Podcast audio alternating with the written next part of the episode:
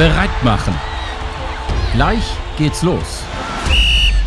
Moin und herzlich willkommen zur neuen Folge des Kinderfußball-Podcasts. Wir haben lange nichts mehr aufgenommen und äh, zehren von unseren ähm, ja, vielen Aufnahmen, die wir im, am Anfang des Jahres gemacht haben, als es noch nicht so wild auf den Plätzen äh, herging. Und äh, deswegen, ähm, ja, Tim, wie siehst du das? Wir sind ein bisschen außer Übung, aber ich glaube, das ist so wie Fahrradfahren, das verlernt man nicht, oder? Oh, ich hoffe. Aber dafür haben wir uns heute auch jemanden eingeladen, äh, der das auch täglich quasi macht. Genau. Der ist auf jeden Fall im Programm. Er ist äh, sofort mit dabei und äh, wir freuen uns, ihn begrüßen zu dürfen. Sein Name ist Yannick Drexler. Er hat oder studiert noch an der Uni in Leipzig. Er ist beim Sächsischen Fußballverband und bildet dort unter anderem Junior-Coaches aus. Er ist, und da musst du mich eventuell gleich berichtigen, ob die Information noch aktuell ist, U8-Trainer bei RB Leipzig und er hat 2020 die Deutsche Fußballbund Fußballheld-Auszeichnung bekommen. Was es damit auf sich hat, kann er ja vielleicht gleich noch einmal erläutern. Herzlich willkommen, Yannick. Wer bist du? Ähm, ja, schönen guten Tag. Grüßt euch. Ähm, freut mich, hier dabei zu sein. Ja, du hast ja schon einiges gesagt. Ich bin Yannick, ähm, jetzt 25 oder demnächst auch noch ein Jahr älter, diesen Monat noch. Komme aus Leipzig oder aus der Ecke direkt, äh, immer hier gewesen und studiere noch Lehramt. Äh, ja, also pädagogischer Background. Als Trainer sicherlich immer ganz gut.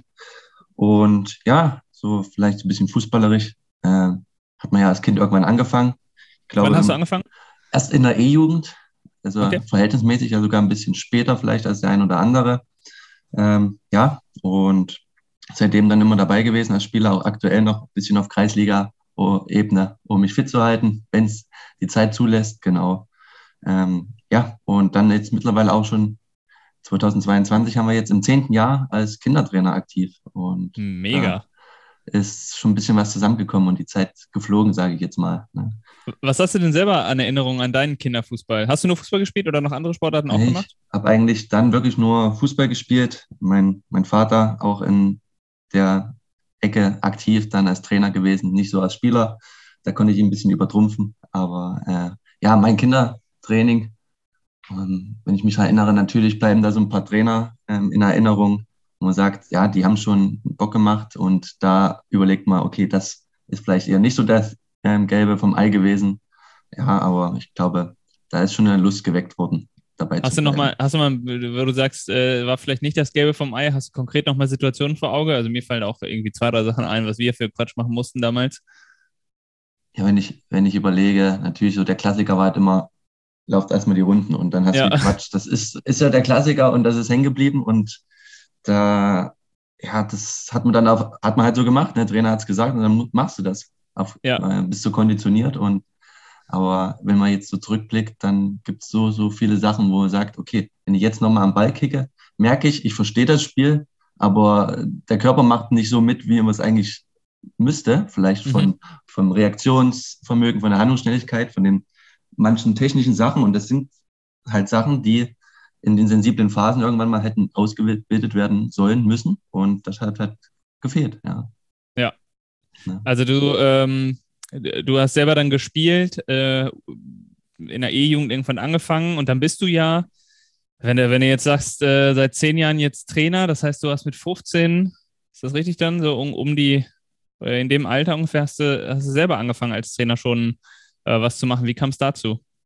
Ja, also ich habe ich hab in Markranstädt gespielt. Das sagt vielleicht dem einen oder anderen was in Beziehung mit RB Leipzig, wo damals das Stadtrecht ähm, ja, aufgenommen wurde. Also ich hatte damals gleich gesehen, wo die Container in Markranstädt gelandet sind von Red Bull und habe immer aber in Markranstädt direkt da gespielt, so bis Landesliga-Ebene, also Verbandsliga-Ebene, wie das vielleicht in anderen. Die, die hatten, glaube ich, damals das Spielrecht eine genau. eine Saison abgegeben, weil RB damals neu gegründet wurde, ne? Genau, aus ja. der o Oberliga damals. Ähm, ich habe dann immer da im Nachwuchs gespielt und in der B-Jugend dann irgendwann gesagt, hier, ich möchte mal mitmachen.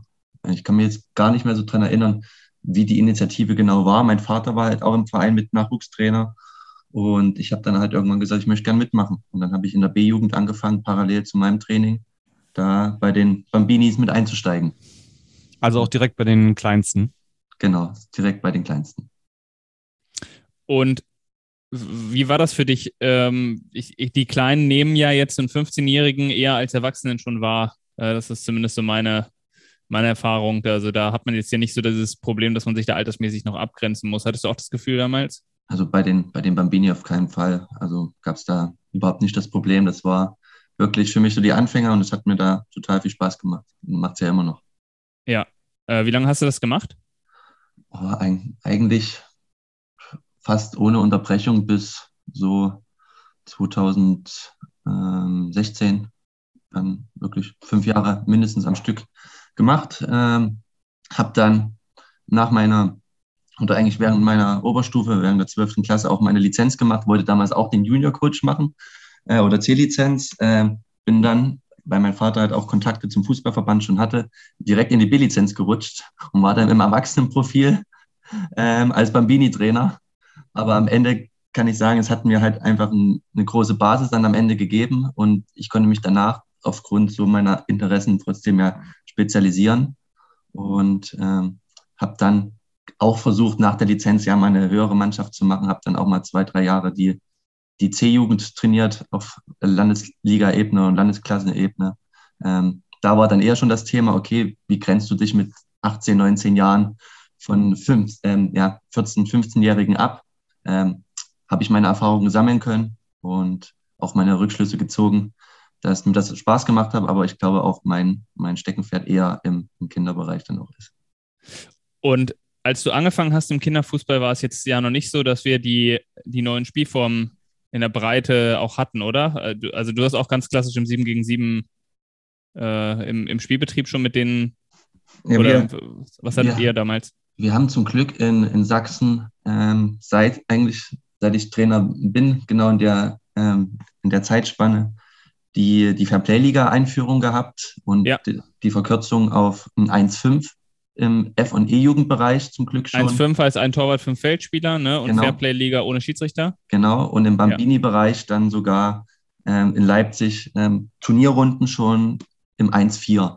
Ah ja, und dann cool. sich, ähm, war eigentlich immer Freitagnachmittag, dass sich vier, fünf Vereine damals schon getroffen haben und auf zwei Feldern 1-4 gespielt haben, nach einem kleinen Spielplan. So auf war schon damals eine, auf Jugendtore, genau. Mhm. Das war halt erstmal der Anfang, damit habe ich das kennengelernt. Äh, aber wir haben dann auch schnell für uns gemerkt, okay, es gab dann auch zum Ende der Saison größere Verbandsturniere.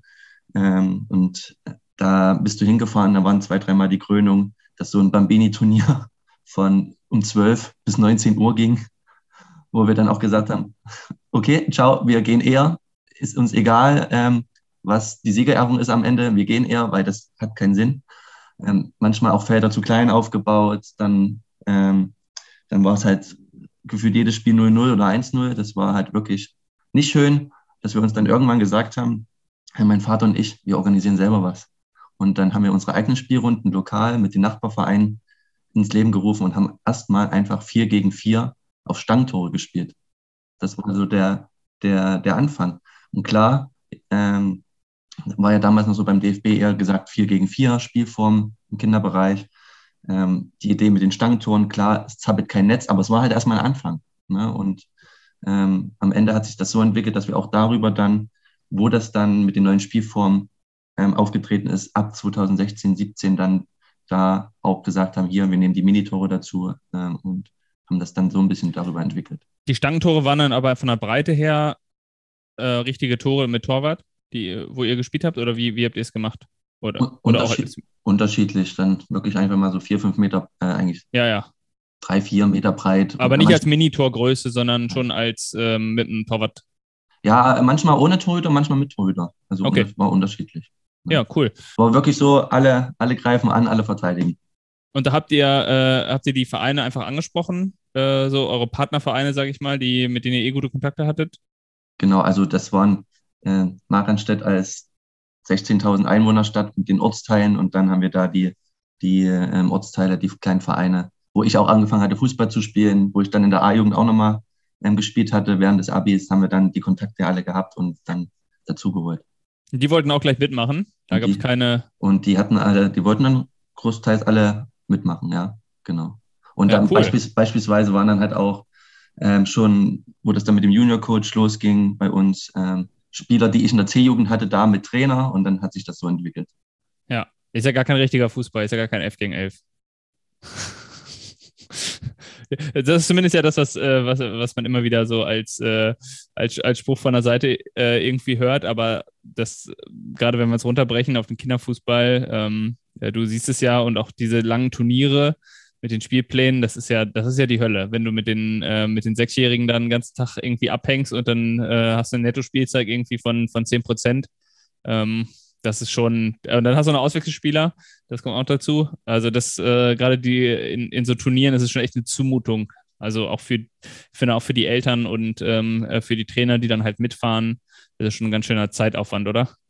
Ja, das beste Beispiel waren ja immer die Hallenturniere dann in, in den Wintermonaten. Ne? Ja, ganzen Tag. Ganzen Tag.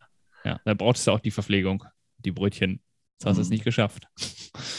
ja. Ähm, wie, wenn, wenn du jetzt an die, äh, an die neuen Spielformen denkst, die ihr dann auch äh, so adaptiert habt, hast du da so Sachen, wo du sagst, da sind wir jetzt weiter, das war am Anfang noch nicht so optimal, ähm, weil das ja auch so eine experimentelle Phase ähm, war. Wo seid ihr da durchgegangen? Ähm, welche Punkte fallen dir so ein, wo du sagen würdest, Mensch, äh, äh, das mussten wir erstmal lernen? Ja, also ist ja halt so eine punktuelle Entwicklung gewesen. Das eine waren jetzt die, war jetzt die beim, angesprochene Bambini-Spielrunde, die wir damals im Markranstädt ins Leben gerufen hatten. Dann kam die ganze Reform ja auch so ein bisschen medial dann die nächsten Jahre mit auf. Und in Leipzig haben sich so ein, zwei, drei Vereine gefunden, die dann selber wirklich Mini-Fußball von Linie-Runden gespielt hatten. Ähm, und daraus aufbauend habe ich dann gesagt, auch durch die Kontakte zum Fußballverband, das ist doch die gute Basis oder das ist die perfekte Basis, an den Verband heranzutreten und das auch zu integrieren.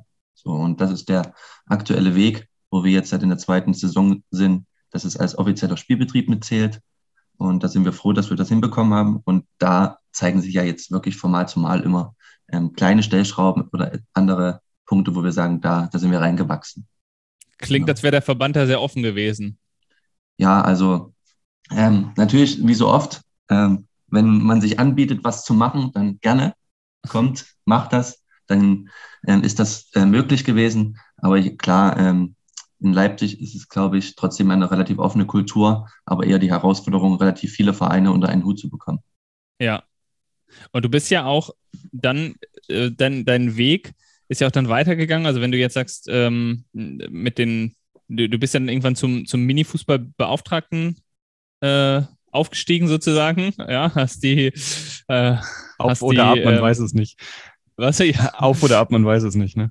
Ja, der, äh, die Arbeit wird sicherlich dann äh, nicht weniger. Was, was, was, siehst du da so auch im, in der Organisation äh, von, den, von den Spielbetrieben, bei den Fragen, die so an dich herangetragen werden? Ähm, Gibt es da so, ein, so, eine Art Cluster, wo du sagst, Mensch, das kommt immer wieder und das beschäftigt einfach die, äh, die unterschiedlichen äh, Clubs und Verantwortlichen? Ja, also die, die Klassiker kennt ihr ja, die waren ja auch alle mal zum Beispiel in der einen Zeitschrift, in der einen ähm, Fußballtraining Junior aufge, aufgelistet mit Minitoren, mit Torspieler, mit Trainer, Betreuer, Schlüssel etc. Das sind ja so die Klassiker, wo wir aber ja, wenn man sich mit der Thematik beschäftigt, ähm, genügend Lösungen findet und auch hat. Ähm, was bei uns so ein bisschen ist, ist halt so die, die Serienplanung, die Terminplanung, ähm, die relativ dann kurzfristig ist. Wenn ich es auf dem Tisch habe, natürlich versuche ich das neben meinen ganzen Aufgaben irgendwie dann zu lösen.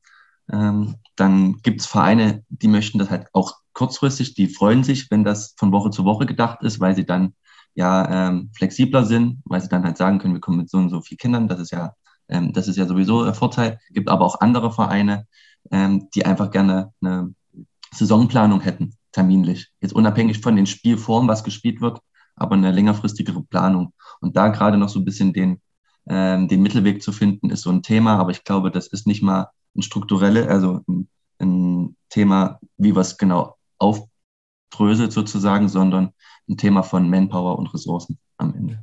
Ja, organisiert ihr technisch mit Kickplan? Ähm, na, nein, also ich versuche punktuell Turniere und Festivals über Kickplan zu, zu machen. Beispielsweise, ich habe ein paar von euch gesehen bei uns. Genau. genau.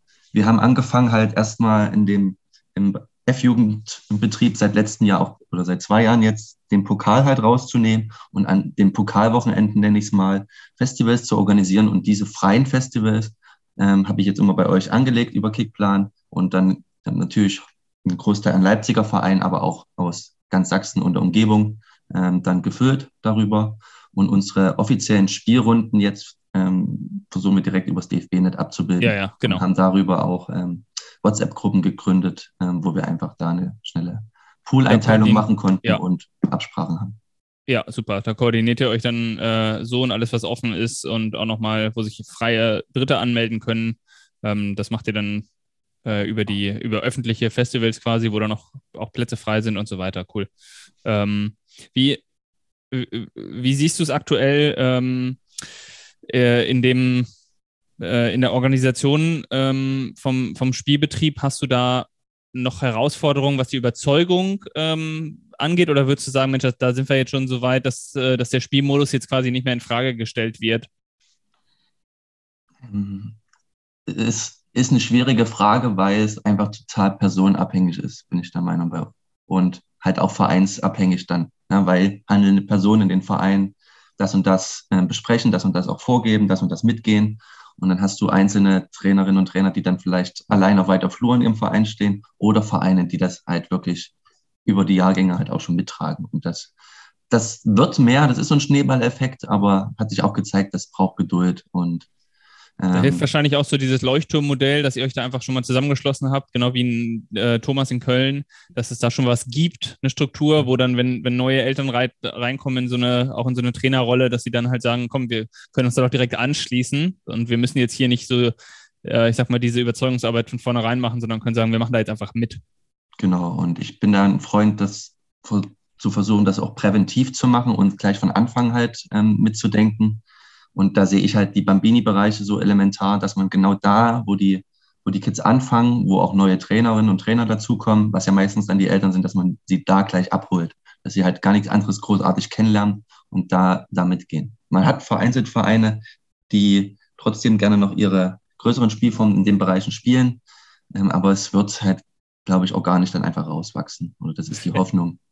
Gib doch mal einen kleinen Überblick darüber, wie ihr aktuell äh, in der Organisation auf dem Platz wirklich so ein, äh, so, so, ein Festival dann durchführt oder auch einen regulären Spieltag, wenn wir, äh, wenn wir das, den Begriff jetzt synonym einfach verwenden. Also ähm, wie, wie ist in den verschiedenen Altersbereichen jetzt bei euch der, der Aufbau, wie viele Spieler pro Team, ähm, auf wie viele Tore wird gespielt? Äh, das macht ja auch jeder dann irgendwie so ein bisschen unterschiedlich. Womit habt ihr da gute Erfahrungen gemacht? Ähm, also ich würde mal, wenn wir strukturell mal anfangen bei den Bambini, ähm, würde ich anfangen, dass wir da jetzt seit Jahren das über Doodle-Listen machen.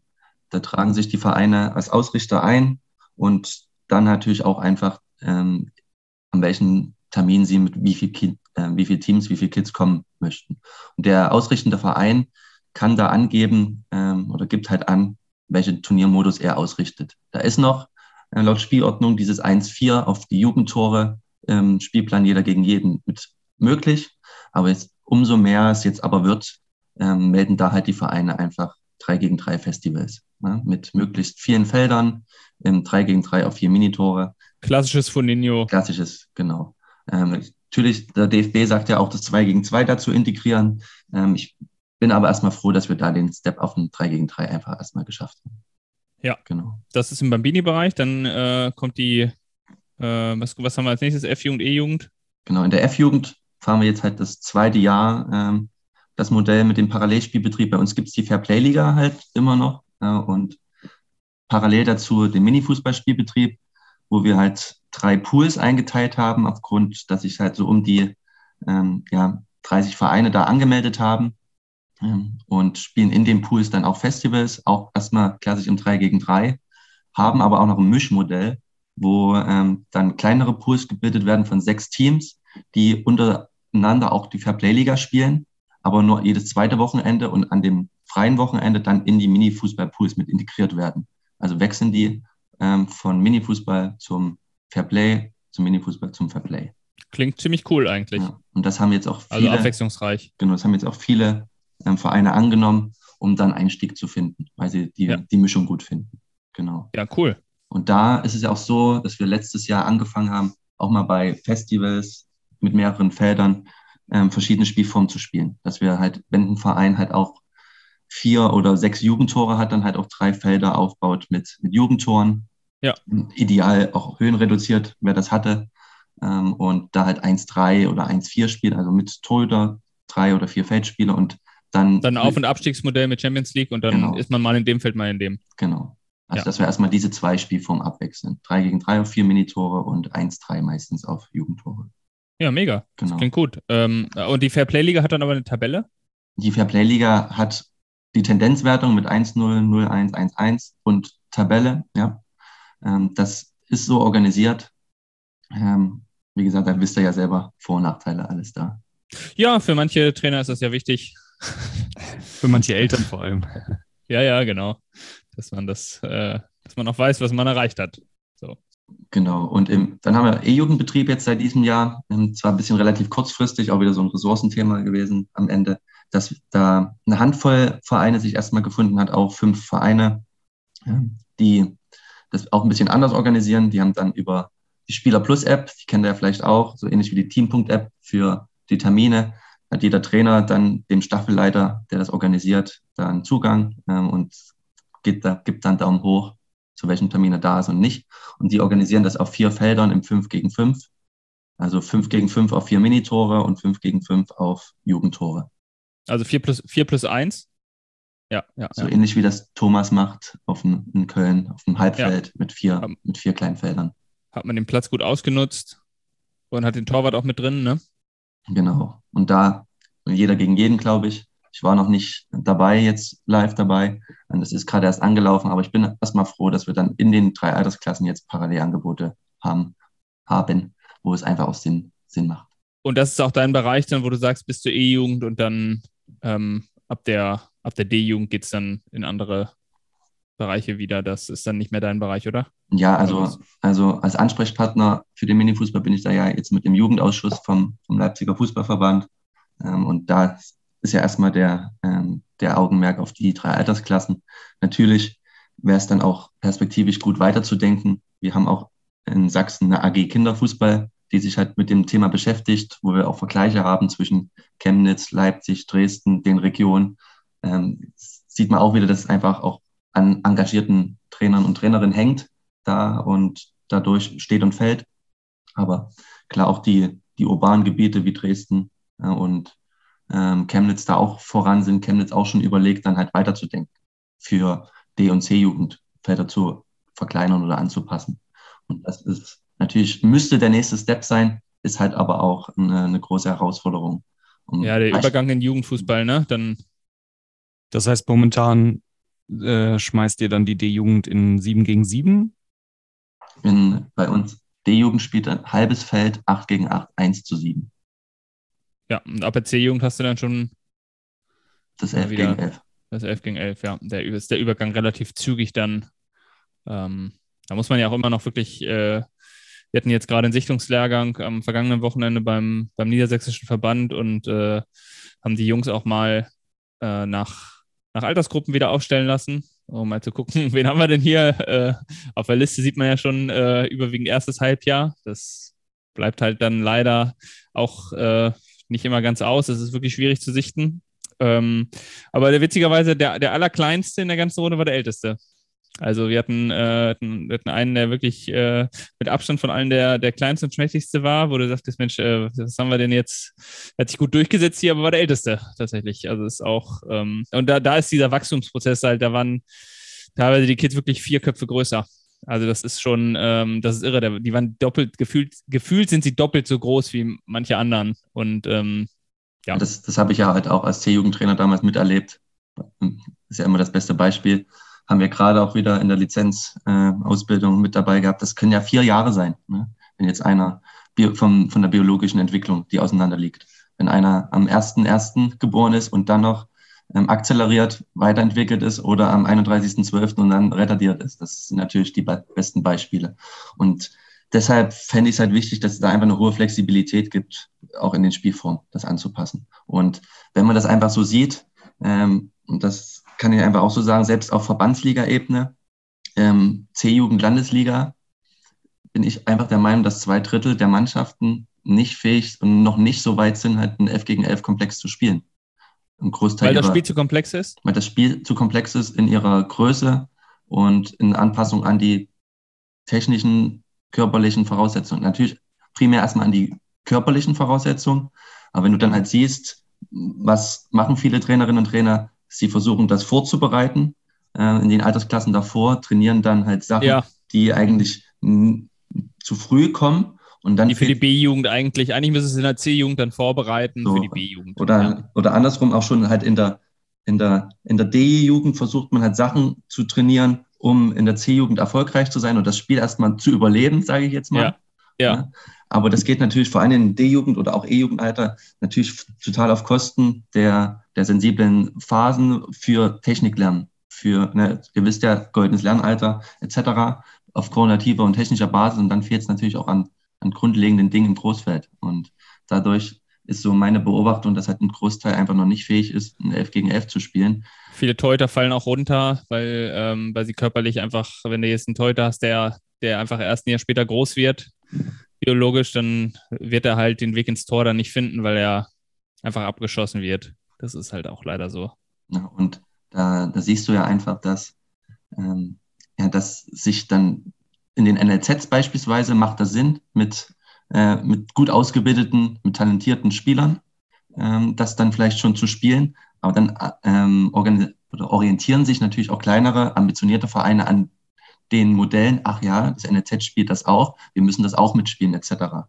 Äh, aber ich sehe es halt eher umgedreht, dass das halt natürlich dann eher Sinn macht, erstmal auf seine Mannschaft zu gucken, wo ähm, kann ich meine Spieler am besten halt entwickeln, in welchem Format auch. Was wäre denn das Alternativmodell? Allein schon erstmal in der C-Jugend halt auf 9 gegen 9 zu gehen, bin ich der Meinung. Ja.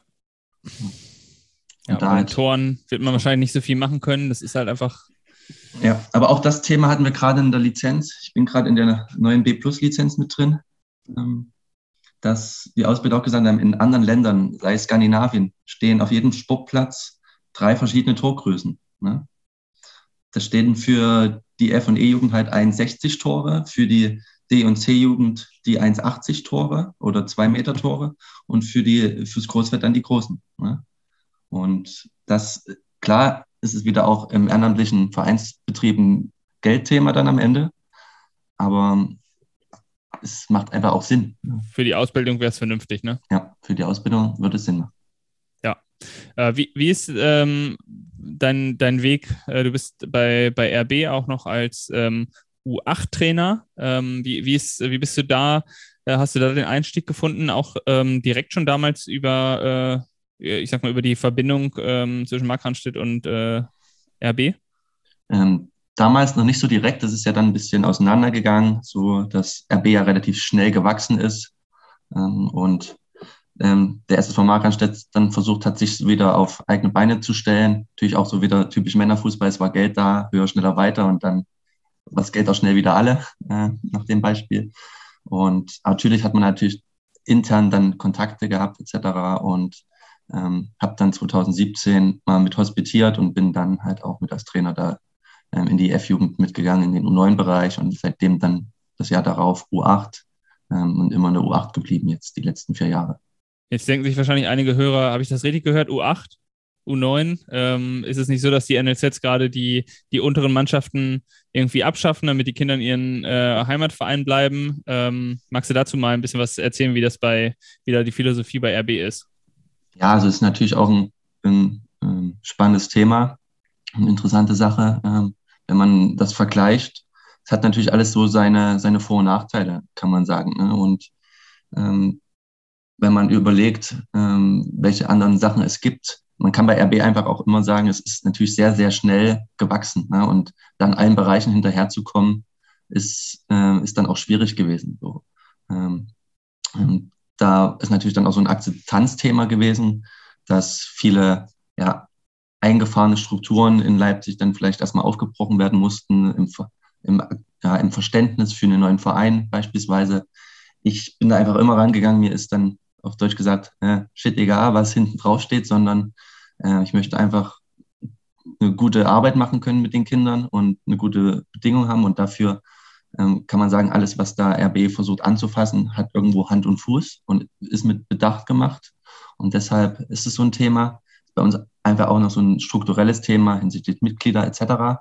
Ähm, will ich jetzt gar nicht weiter ausführen. Und deshalb ähm, stehen wir da mit den Mannschaften auch im U8-Bereich da, wo, wo es heißt, wir brauchen oder wir, wir haben angefangen mit teilweise zwei F-Jugenden, also zwei U8, zwei U9 etc., was auf dem Papier auch noch so ist, aber wir die, die Anzahl der Kinder da auch wirklich reduzieren, weil wir uns auf ein paar Talentierte konzentrieren wollen und denen einfach äh, in den Kindermannschaften, was bei uns bis U11 ist, ähm, eine super Zeit und eine schöne Atmosphäre geben wollen, wo wir sagen, bis zu U11 ähm, bleibt ihr auf jeden Fall dabei. Es ist keine Selektion geben in dem Bereich, sondern wir wollen da eine gute Auswahl treffen. Also unsere neue sportliche Leitung so seit zwei, drei Jahren in dem Bereich ähm, lebt eine super Atmosphäre vor und ich glaube, das ist auch einmalig, wenn wir den Bereich haben, dass wir das so sagen, es gibt da keine Selektion, sondern wir suchen mit Bedacht vorher aus, aber in einer guten Kommunikation mit den Vereinen, das ist mir auch immer total wichtig. Und ich glaube, da spielt auch so das Thema Trainerausbildung, wo ich mit dabei bin, und Netzwerk eine große Rolle. Ist wahrscheinlich auch manchmal nicht so ganz einfach, in dem Alter schon auszusuchen. Ne? Kommen, kommen denn noch ähm, äh, extern im Laufe der Zeit, wahrscheinlich, dann, die Mannschaften sind ja dann eher voll, ne? Außer es hört jemand komplett mit Fußball auf, dass wieder Plätze frei werden? Na, wir versuchen, ja, wir versuchen jetzt eher den, den Weg zu gehen, halt ähm, mit einer mit zehn Kindern ungefähr anzufangen und dann eher jemanden dazu zu nehmen. Und das ist, glaube ich, der viel bessere Weg, als es davor der, der Fall war. Bietet, bietet ihr denen, die dann dazukommen, irgendwie auch noch so, äh, einige Bundesligisten machen das ja, dass sie den in den unteren Bereichen irgendwie ein Paralleltraining anbieten, einmal die Woche, wo sie erstmal nur mittrainieren können und in ihren Heimatvereinen sonst noch bleiben und so eine Art Fördertraining. Also das äh, versuchen, wir, versuchen wir so mit den, mit den Gastspielern zu machen, auch ähm, also überregional, überregional in Anführungsstrichen in dem Altersbereich, dass wenn man halt vielleicht mal so eine halbe, dreiviertel Stunde außerhalb von Leipzig kommt, dass man dann halt nicht ähm, zwei, dreimal die Woche zum Training kommt, sondern halt dann einmal die Woche mitmacht, etc. Und auch für den, für die U8, wie wir die zusammenstellen, haben wir jetzt eine U7-Fördergruppe, also so ein Fördertraining, wie du es angesprochen hast, ins Leben gerufen. Einfach aus der Sicht, dass wir da die Kids auch mal im Training sehen wollen, die länger begleiten, um dann zu gucken, okay, macht das Sinn und könnt ihr euch das vorstellen, dann zur F-Jugend, zu U8 zu uns zu kommen. Ja, äh, ich finde es auch spannend. Ähm, wir hatten ja die, die Diskussion ähm, äh, mit Philipp Sievert äh, im Podcast, den wir live aufgenommen haben äh, in Hannover beim, beim Kindertrainertag von Hannover 96, wo er auch erzählte, ähm, dass sie im, äh, äh, im, im Breitensportverein quasi dort auch zwei Teams haben pro pro Jahrgang und dass dass sie dort wirklich, das hat ja auch zu einer kleinen Diskussion bei uns in dem äh, in der Trainer-Community, in dem Discord äh, bei Kickplan geführt, wo dann auch ein paar Rückfragen kamen, äh, wie das so mit, mit der Leistungshomogenität und Heterogenität aussieht. Da wollen wir auch in den nächsten Folgen nochmal ein bisschen tiefer einsteigen und uns das nochmal angucken. Ähm, wie, wie, wie siehst du denn dieses Thema auch aus der, aus der Sicht äh, von, der, von der Breite? Würdest du eher ähm, in dem Alter Leistungs- homogene Teams haben und dann zwei Parallelteams, die in etwa gleich stark sind? Oder würdest du sagen, Mensch, äh, du hast einfach Kids bei, die sind noch stärker leistungsmäßig orientiert und das ergibt dann schon Sinn, äh, um sie dann auch, äh, die, die wirklich auch, wo man merkt, die wollen gefördert werden, ja, im, im Alter von neun, zehn Jahren, dass man dann auch äh, heterogene Teams macht, wo man sagt, man hat hier wirklich ein, ein Team, was äh, ein bisschen sag mal, leistungsorientierter Fußball spielt, ist, gehört, das Wort gehört in dem Bereich noch nicht so richtig rein, aber äh, vielleicht weißt du, was ich meine, ähm, die einfach stärker dadurch ähm, motiviert sind, sich zu messen in einem Wettkampf. Ja, also ich glaube, ähm, das Ziel, auch wenn mit den neuen Spielformen, ist es ja, so viele Kinder wie möglich länger beim Sport zu halten, länger beim Fußball zu halten und ähm, dadurch halt auch eine größere Breite zu erreichen. Und ich glaube, das spielt für beide Sachen herein, für den Breitensport und auch für die Talentförderung oder Talententwicklung. Und dafür erstmal einen Pool zu haben an mehr Kindern, die, die das einfach betreiben wollen, ist, glaube ich, wichtig. Und dann könnte, ähm, würde ich halt auch sagen, macht es schon Sinn, ähm, in Anführungsstrichen gleich starke untereinander spielen und trainieren zu lassen. So. Und dann ist ja aber immer die Frage, an welchen Kriterien machst du das fest? Ne? Wir waren vorhin, sehr, äh, vorhin schon bei der biologischen Reife etc. Das kann auch ein Thema mit sein, ne? dass man allein auch da schon wieder mal über, über den Tellerrand hinausdenkt und unabhängig der Altersklassen denkt, vielleicht, ne? Entwicklungsstände, ähm, ähm, ja, einfach auch Eltern, vielleicht auch das Thema Eltern, sind sie ambitioniert, das Kind zu fördern oder nicht ähm, ähm, im Bereich. Und da finde ich schon, dass es Sinn macht, weil das geht ja auch auf die neuen Spielformen, einfach ähm, gleich starke mit ungefähr gleich starken spielen und trainieren zu lassen, weil sie dann auch ihr Peak, ihr Maximum eher erreichen, aber auch dann, ich sag's mal, schlechteren, Anführungsstrichen, Anfänger, Beginner untereinander spielen zu lassen, nicht ganz so talentierte, ähm, die dann auch für sich halt äh, Erfolgserlebnisse haben, Entwicklungsschritte machen, aber natürlich ähm, halt nicht auf das Level kommen vielleicht wie der andere, aber trotzdem für sich halt wachsen. Und das geht, glaube ich, nur, wenn du das schon gruppenweise ähm, etwas separierst. Separieren ist natürlich immer so ein Begriff. Und wenn ich im Kontext Mannschaft, Verein bin, muss ich natürlich auch auf soziale Faktoren achten. Ähm, und dann ist, glaube ich, da einfach auch die Empathie und das Verständnis des Trainers oder des Vereins und des Trainerteams gefragt, wie moderiere ich das. Ähm, aber ich glaube schon, dass es dann Sinn macht, auch wenn ich mehrere Kinder habe, äh, wenn ich einen großen Kader habe, das schon ein bisschen einzuteilen. Da. Wir, wir, haben ja bei uns die, äh, bei den, bei den Teamtickets immer diese Skala von, wo man seine, seine Teamstärke einschätzt, Spieler mit wenig Wettkampferfahrung und mit viel Wettkampferfahrung, ja, um ein bisschen wegzukommen halt von diesen, äh, von, von allen Begriffen, die dann die Leistung irgendwie einschränken. Und dann sprechen wir von Erfahrung und gucken, welche, welche, aber wenn du jetzt Spieler hast, wirklich mit viel Wettkampferfahrung, dann brauchen sie vielleicht einfach auch eine andere, also ich, ich bin da noch nicht äh, 100% in eine Richtung oder in die andere äh, überzeugt, deswegen finde ich diese Diskussion einfach auch ähm, spannend, weil ich merke auch, ähm, einige Kinder sind ähm, von der ähm, von, der, von der Förderung her ähm, eher so, dass sie sagen, äh, okay, gib mir ein bisschen mehr, förder mich ein bisschen stärker und andere sind vielleicht eher so, dass sie sagen, ja, ich will einfach ein bisschen spielen und äh, mehr Spaß am Fußball haben, einfach nur äh, Spaß mit meinen, ähm, mit, mit meinen Freunden hier ähm, zu verbringen. Ja, also auch das Gefühl habe ich auch. Also diese, das Konstrukt ähm, Fairplay-Liga ist ja auch so eine Frage in der Hinsicht. Ähm, braucht es einen Schiedsrichter, braucht es keinen Schiedsrichter? Also haben wir genug Schiedsrichter? Ist ja eher das andere Thema dazu. Finde ich schon, dass dann ab einem gewissen Bereich, wo du in der E-Jugend anfangen kannst, zur D-Jugend das auch so gestalten kannst, dass du da ähm, vielleicht dann öfter Turniere spielst, wo auch ein Ergebnis und ein Schiedsrichter beispielsweise dabei ist und dann auch irgendwann in der D-Jugend mit gewissen Ligen anfängst. Aber dann halt auch weiterzudenken, ohne Auf- und Abstieg an sich zu spielen. Weil ihr wisst ja selber, der eine Jahrgang ist mal gut, der andere schlecht. Dann steigt der eine auf, dann kommt ein schlechter Jahrgang nach. Das macht keinen Sinn. Ähm, das zumindest dann auch abzuschaffen. Aber natürlich kannst du da auch dann irgendwann Wettkampftabelle spielen, finde ich auch absolut richtig, nur halt in einem gewissen Maß dann halt anzuf anzupacken. Ja, es sollte halt die Trainer nicht äh, primär, also das, ich glaube, der, der Effekt, den wir nicht haben wollen, ist, dass Trainer ähm, äh, sich hinstellen und ähm, ihre ganze Saison auf diese Tabelle konzentrieren und die Kinder fallen hinten rüber, weil die interessiert es gar nicht. So, aber in dem Bereich, wo wir dann äh, dahin gehen, dass äh, wir vielleicht in, uns in eine D-Jugend bewegen äh, oder eine ältere E-Jugend und ähm, die Kinder haben vielleicht auch äh, diesen, äh, diese Lust, sich da auch über mehr als einen Spieltag zu vergleichen, ähm, dann finde ich es auch wieder irgendwie legitim, das Ganze zu haben. Finde ich auch, ab, ab der E-Jugend irgendwann dann D-Jugendbereich verstehen sie sich ja auch mehr, mehr und mehr als Team. Und dann finde ich das ja auch okay.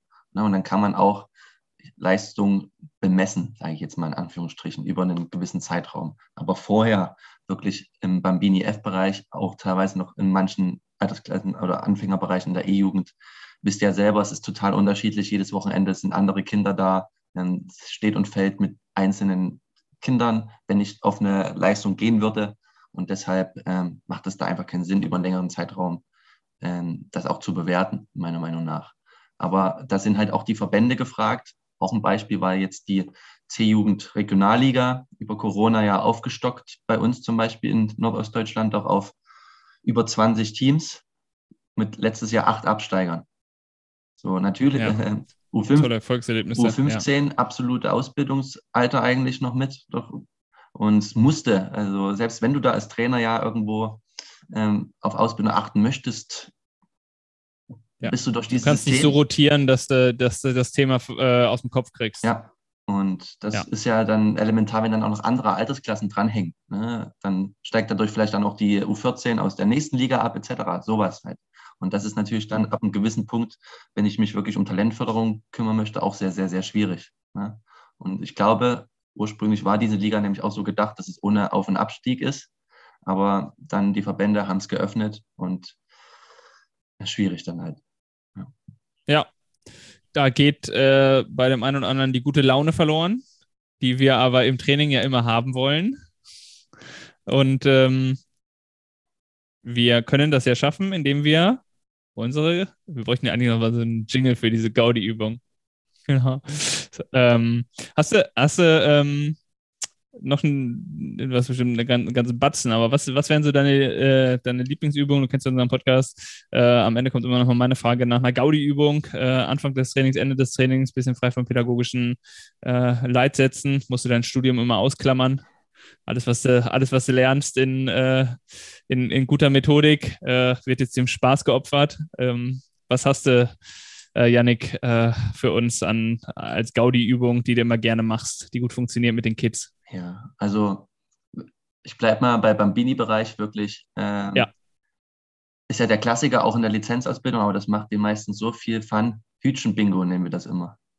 Zau okay. Zauberwald beispielsweise. Ne? Also große Hütchen, Pylonen reinstellen, jedes Kind ein Ball.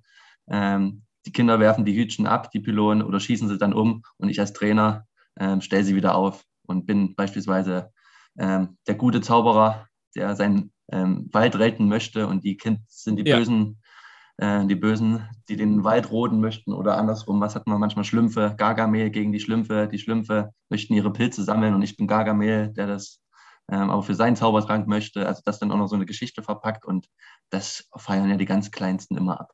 Finde ich geil. Ja. Ja, ja super. Ja. ja, funktioniert auch mit Baustelle ganz gut wahrscheinlich. Ja. Thema, Thema Baustelle und äh, wir müssen die Baustelle retten. Ja, cool. So, und vielleicht noch als Zweite, was wir dann im F-Jugendbereich auch immer machen, wir haben jetzt versucht, bei, auch bei RB uns ja so eine Trainingsstruktur zu erarbeiten, dass wir versuchen, klar, entweder mit dem Abschlussspiel, mit den Spielformen zu enden, aber halt auch äh, mit Challenges halt das Training zu beenden. Ähm, mhm. Und da ist so ein Klassiker, Sehr gut, ja. so eine klassische Volley-Challenge übers Tor lupfen, übers Minitor oder Jugendtor werfen, lupfen und dann per Volley, per Dropkick rein und welches Team, zwei Teams nebeneinander, welches Team hat zuerst zehn Tore oder so. Oder auch das, das Stürmer-Torhüter, zwei Teams gegeneinander, ich schieße aufs Tor, werde danach gleich Torhüter. Und da erkennt man ja noch manche, die feiern und hätten aber in dem Moment eigentlich eine Stunde ins Tor gemusst. Ne? ja, die, den Rückwärtslauf verpassen. Genau, und das sind so Sachen, wo du einfach auch Feuer, also positives Feuer durch den Wettkampf reinbringen kannst. Und wenn das mit einem Torschuss verbunden ist, ist es, glaube ich, immer am geilsten. Ja, finde ich geil. Super. Zwei schöne Übungen. Ja, stark. Ähm, Janik, wie würdest du denn jetzt so als vielleicht abschließendes Plädoyer, wie würdest du dir die Zukunft ähm, im Kinderfußball bei dir in Sachsen vorstellen? Was, was ist so, was wären so deine Wünsche, sage ich mal, was sich jetzt in den nächsten Jahren noch verändert? Ich würde mir wünschen, als oberstes, dass einfach vielleicht auch mal verbandsstrukturell geschaut wird, dass die Organisation unterstützt wird, vielleicht sogar durch Manpower, durch Ressourcen. Also dass da auch Staffelleiter etc. Ähm, Unterstützung bekommen, um da mehr, einfach mehr Zeit auch investieren zu können. Das ist dann der Punkt, weil es steht und fällt halt mit dem Spielbetrieb, dass der Spielbetrieb umgestellt werden kann in den Bereichen, vor allen Dingen halt dann beim BNF-Bereich auf die Festivals, ähm, ED-Jugend dann auf, auf, angepassten Spielfeldern, wie gesagt, ähm, vielleicht auch schon ein, Ligabetrieb ohne Auf- und Abstieg. Und ähm, ja, das ist erstmal so der, der erste Punkt. Es wird da ein, ein Verständnis bekommen, weil ich habe das vom, vom Dr. Lochmann, Professor Loch, Lochmann auch immer mitbekommen. Er war auch einmal bei uns damals zur, zur Fortbildung. Das war halt so dieser Aha-Effekt. Es ist einfach so, dass die Wettkampfstruktur ja ähm, auch die Trainingsstruktur und Inhalte dann bestimmt. Und das ist das A und O. Und ähm, ich bin ja auch in der Trainerausbildung tätig und finde das elementar, aber ich sehe das sogar noch wichtiger. Du kannst so viele Trainer ausbilden, wie du möchtest, ist, ist ein bisschen mein Gefühl. Wenn aber am Wochenende trotzdem ähm, eins 7 oder 8 gegen 8, 9 gegen 9, 11 gegen 11 schon in frühen Altersklassen gespielt wird, kannst du halt machen, was du willst. Ja? Und Auf- und Abstiege, wie wir es gerade besprochen haben. Deshalb fände ich es wichtig, wenn es da eine Umstellung gibt, dass das unterstützt wird durch die Verbände, auch halt ressourcentechnisch, ähm, weil ich glaube, im Ehrenamt ist es einfach schwierig zu stemmen. Wenn ihr seht, wer ist es im Kreis? In den Kreisen sind es meistens so positiv Verrückte wie wir oder Leute, die halt schon immer gemacht haben. Schiedsrichter etc. Und es kann ja leider irgendwie nicht sein, dass Leute über Kinderfußball entscheiden, die da keine Berührungspunkte haben oder nur wenig Berührungspunkte auf dem Platz haben, finde ich. So, das ist halt ja. ein wichtiger Punkt. Und dann trotzdem fände ich es halt wichtig, wenn wir so viele Trainerinnen und Trainer parallel dazu in die Trainerausbildung noch mitbekommen. Und da ist das Kindertrainerzertifikat ja eine super Maßnahme jetzt, die Umstellung auf die C-Lizenz mit den Profilen, dass äh, man dann sagt, okay, ich sehe mich eher in dem und dem Altersbereich und bin eher der Kindertrainer, bin eher der Jugendtrainer, der Erwachsenentrainer. Und das finde ich schon gut, dass man dann sagt, ich kann das für mich auch definieren, in welchem Altersbereich sehe ich mich, weil dann können wir auch genau auf das, was du vorhin sagtest, Tim, mit der Unterschiedlichkeit in der Mannschaft viel besser umgehen, weil ich weiß ja dann über Jahre hinweg, was brauchen F-Jugendliche, was brauchen E-Jugendliche und kann dann auch da viel besser individualisiert reingehen.